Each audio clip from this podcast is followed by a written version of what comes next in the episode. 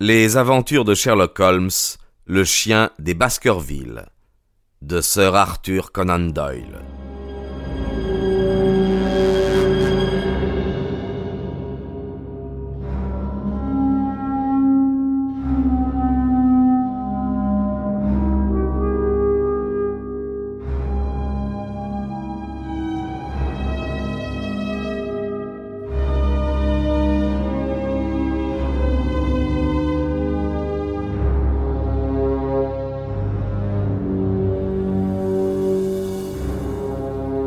Holmes resta songeur pendant un moment.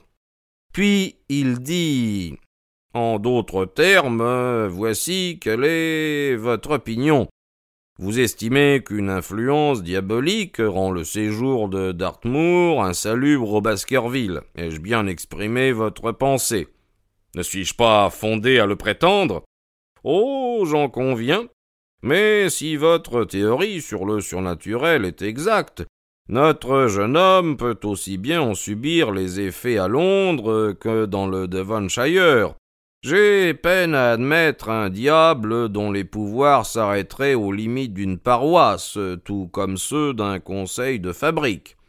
Vous traiteriez probablement la question plus sérieusement, monsieur Holmes, si vous viviez en contact permanent avec ces choses-là. Ainsi, d'après vous, ce jeune homme ne courrait pas plus de danger dans le Devonshire qu'à Londres. Il arrivera dans cinquante minutes. Que me conseillez-vous de faire? Bien, je vous conseille de prendre un cab, d'appeler votre caniche qui gratte à ma porte d'entrée, et d'aller au devant de Sir Henry Baskerville à Waterloo Station. Et ensuite Ensuite, euh, bien, vous ne lui direz rien jusqu'à ce que j'ai réfléchi. Combien de temps comptez-vous réfléchir? Vingt-quatre heures. Docteur Mortimer, je vous serai très reconnaissant de revenir me voir ici demain matin à dix heures.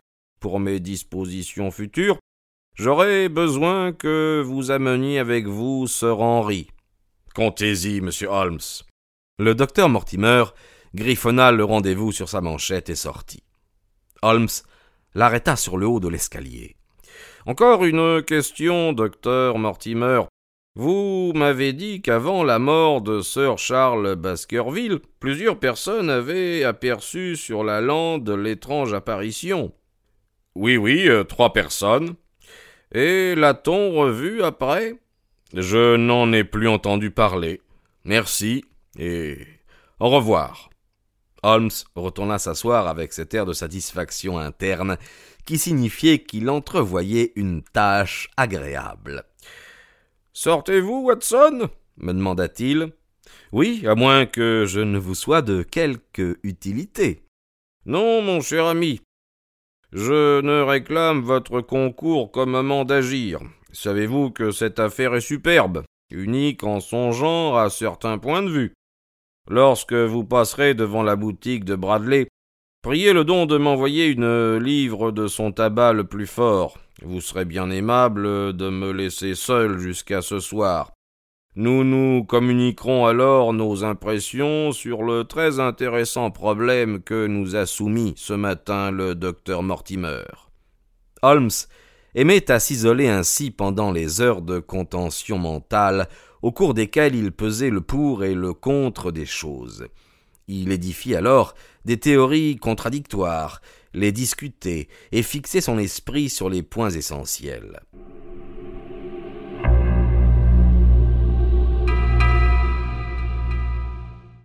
Je passai mon après-midi au cercle et ne repris que le soir le chemin de Baker Street. Il était près de neuf heures lorsque je me retrouvai assis dans le salon de Sherlock Holmes. En ouvrant la porte, ma première impression fut qu'il y avait le feu à la maison. La fumée obscurcissait tellement la pièce qu'on voyait à peine la flamme de la lampe placée sur la table. Je fis quelques pas dans le salon, et mes craintes s'apaisèrent aussitôt. Ce n'était que la fumée produite par un tabac grossier. Elle me saisit à la gorge et me fit tousser. Enfin, à travers cet épais nuage, je finis par découvrir Holmes, enveloppé dans sa robe de chambre, enfoui dans un large fauteuil, et tenant entre ses dents le tuyau d'une pipe en terre très culottée. Plusieurs rouleaux de papier jonchaient le tapis autour de lui. Pris froid, Watson? dit-il. Non, non, c'est cette atmosphère empoisonnée. Elle doit être en effet un peu épaisse. Épaisse Elle est irrespirable, oui. Eh bien, ouvrez la fenêtre. Je parie que vous n'avez pas bougé de votre cercle. Mon cher Holmes. Certainement, mais comment. Sherlock Holmes se moqua de mon ahurissement. Vous êtes d'une naïveté délicieuse, fit-il. Cela me réjouit d'exercer à vos dépens les modestes dons que je possède. Voyons, un monsieur auquel on ne connaît pas d'amis intimes sort par un temps pluvieux, boueux. Il revient le soir immaculé, le chapeau et les bottines aussi luisants que le matin. Quand concluriez-vous qu'il a été cloué quelque part toute la journée? N'est-ce pas évident? En effet, oui, c'est plutôt évident. Il y a de par le monde une foule de choses évidentes que personne n'observe. Et moi, où croyez-vous que je sois allé? Vous êtes également resté cloué ici. Erreur. Mon cher Watson, j'ai visité le Devonshire. Par la pensée? Oui. Oui, mon corps n'a pas quitté ce fauteuil, et a consommé en l'absence de ma pensée, j'ai le regret de le constater, la valeur de deux grands bols de café une incroyable quantité de tabac. Après votre départ, j'ai envoyé chercher à Stamford la carte officielle de la lande d'Artmoor, et mon esprit l'a parcouru en tous sens. À cette heure, je me flatte de pouvoir y retrouver mon chemin sans guide. Cette carte est donc établie à une grande échelle? Oh oui, Watson, très grande. Holmes en déplia une partie qu'il tint ouverte sur ses genoux. Voici le district qui nous intéresse, fit-il. Là, au centre, vous apercevez Baskerville Hall. Après cette ceinture de bois? Oui. Oui, bien que l'allée des Ifs ne soit désignée par aucun nom, je jurerai qu'elle s'étend le long de cette ligne, avec la lande à droite. Ici, cet amas de maisons représente le hameau de Grimpen où notre ami, le docteur Mortimer, installer son quartier général. Constatez que dans un rayon de six kilomètres, il n'y a que de rares habitations. Voici encore l'After Hall, dont il est question dans le vieux grimoire. La construction indiquée plus loin doit abriter le naturaliste, Stapleton, si je me souviens bien de son nom. Enfin, j'aperçois deux fermes, Light Thor et Fulmere. À quatorze miles de là se dresse la prison de Princetown. Autour et entre ces quelques maisons se déroule la lande morne, désolée.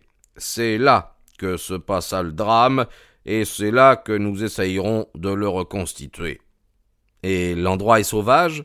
Oh oui, plutôt. Si le diable désirait se mêler des affaires des hommes. Euh, ainsi donc, vous aussi, vous penchez vers une intervention surnaturelle? Le diable ne peut-il pas se servir d'agents en chair et en os? Dès le début, deux questions se dressent devant nous. La première, y a-t-il eu crime? La seconde, quel est ce crime et comment l'a-t-on commis? Si les conjectures du docteur Mortimer sont fondées, et si nous nous trouvons en présence de forces euh, échappant aux lois ordinaires de la nature, certes, le mieux est de ne pas pousser plus loin nos investigations. Mais nous devons épuiser toutes les autres hypothèses avant de nous arrêter à celle-ci. Nous ferions bien de fermer cette fenêtre, qu'en pensez-vous? Je reconnais que je suis bizarre, mais il me semble qu'une concentration d'atmosphère favorise toujours une concentration de pensée.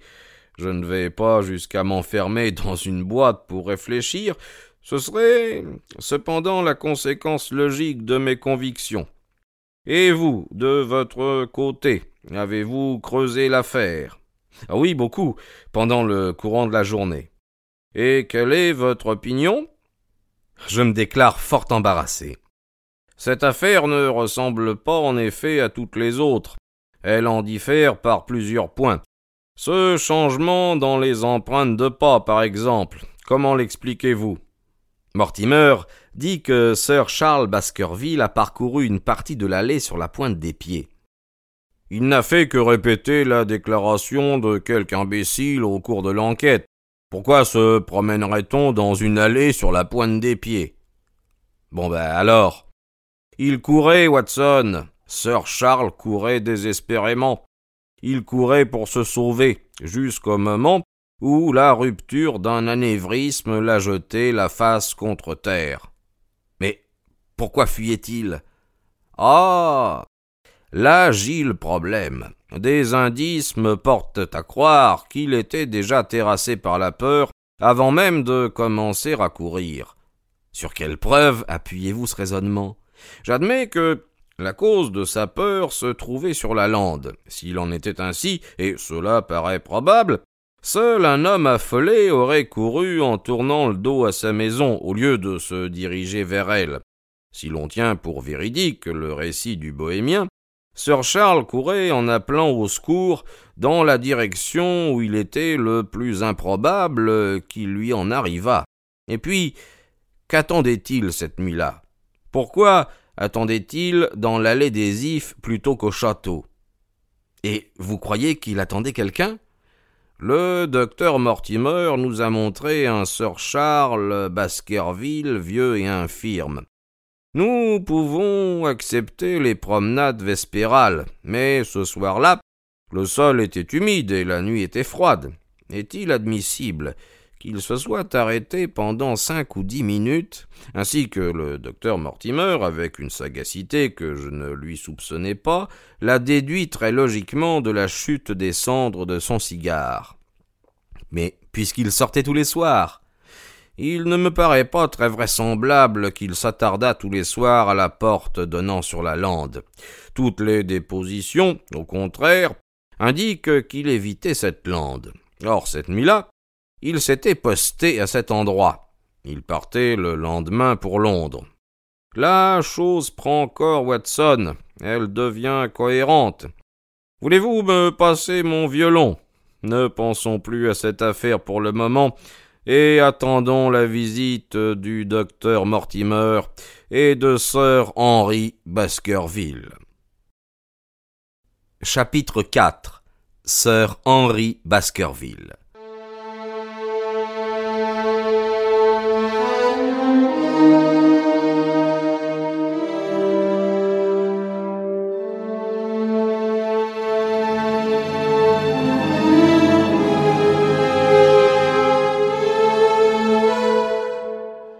Ce matin-là, nous déjeunâmes de bonne heure. Sherlock Holmes, en robe de chambre, attendait l'arrivée de nos visiteurs. Ils furent exacts au rendez-vous. Dix heures sonnaient à peine quand on introduisit le docteur Mortimer, suivi du jeune baronnet.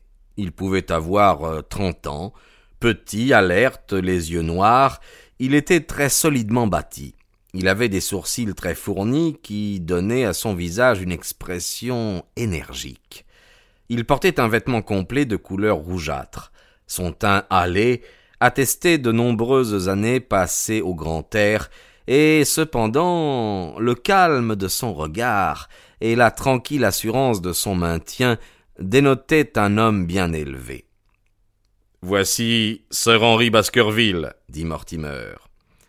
Lui-même, ajouta le jeune homme. Et ce qu'il y a de plus étrange, monsieur Holmes, c'est que si mon ami ici présent ne m'avait pas proposé de me présenter à vous, je serais venu de mon propre mouvement. Vous aimez les énigmes? Eh bien, j'en ai reçu une ce matin qui exige, pour la deviner, plus de temps que je ne puis lui consacrer. Holmes s'inclina. Veuillez vous asseoir, sir Henry, fit-il. Dois-je comprendre que depuis votre séjour à Londres, vous avez été l'objet de quelque aventure? Oh, rien de bien important, monsieur Holmes. Une plaisanterie, si je ne me trompe. Cette lettre mérite-t-elle ce nom qui m'a été remise ce matin? Et sir Henry posa une enveloppe sur la table. Nous nous approchâmes tous pour la regarder. Le papier était de couleur grisâtre et de qualité commune. Une main malhabile avait écrit l'adresse suivante. Sir Henry Baskerville, Northumberland Hotel.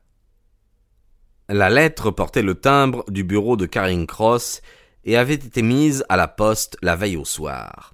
Qui savait que vous descendiez à Northumberland Hotel? demanda Holmes en regardant attentivement notre visiteur. Personne? Je m'y suis seulement décidé après ma rencontre avec le docteur Mortimer. Sans doute, monsieur Mortimer y logeait déjà. Non, j'étais descendu chez un ami, répondit le docteur. Il était impossible de prévoir que nous irions dans cet hôtel. Hum, hum fit Sherlock. Quelqu'un me paraît très au courant de vos mouvements. Holmes tira de l'enveloppe la moitié d'une feuille de papier écolier pliée en quatre. Il l'ouvrit et la développa sur la table. Au milieu, des caractères imprimés, réunis ensemble et collés, formaient une seule phrase. Elle était ainsi conçue. Si vous attachez de la valeur à votre raison ou à votre vie, prenez garde à la lande. Seul le mot lande était écrit à la main.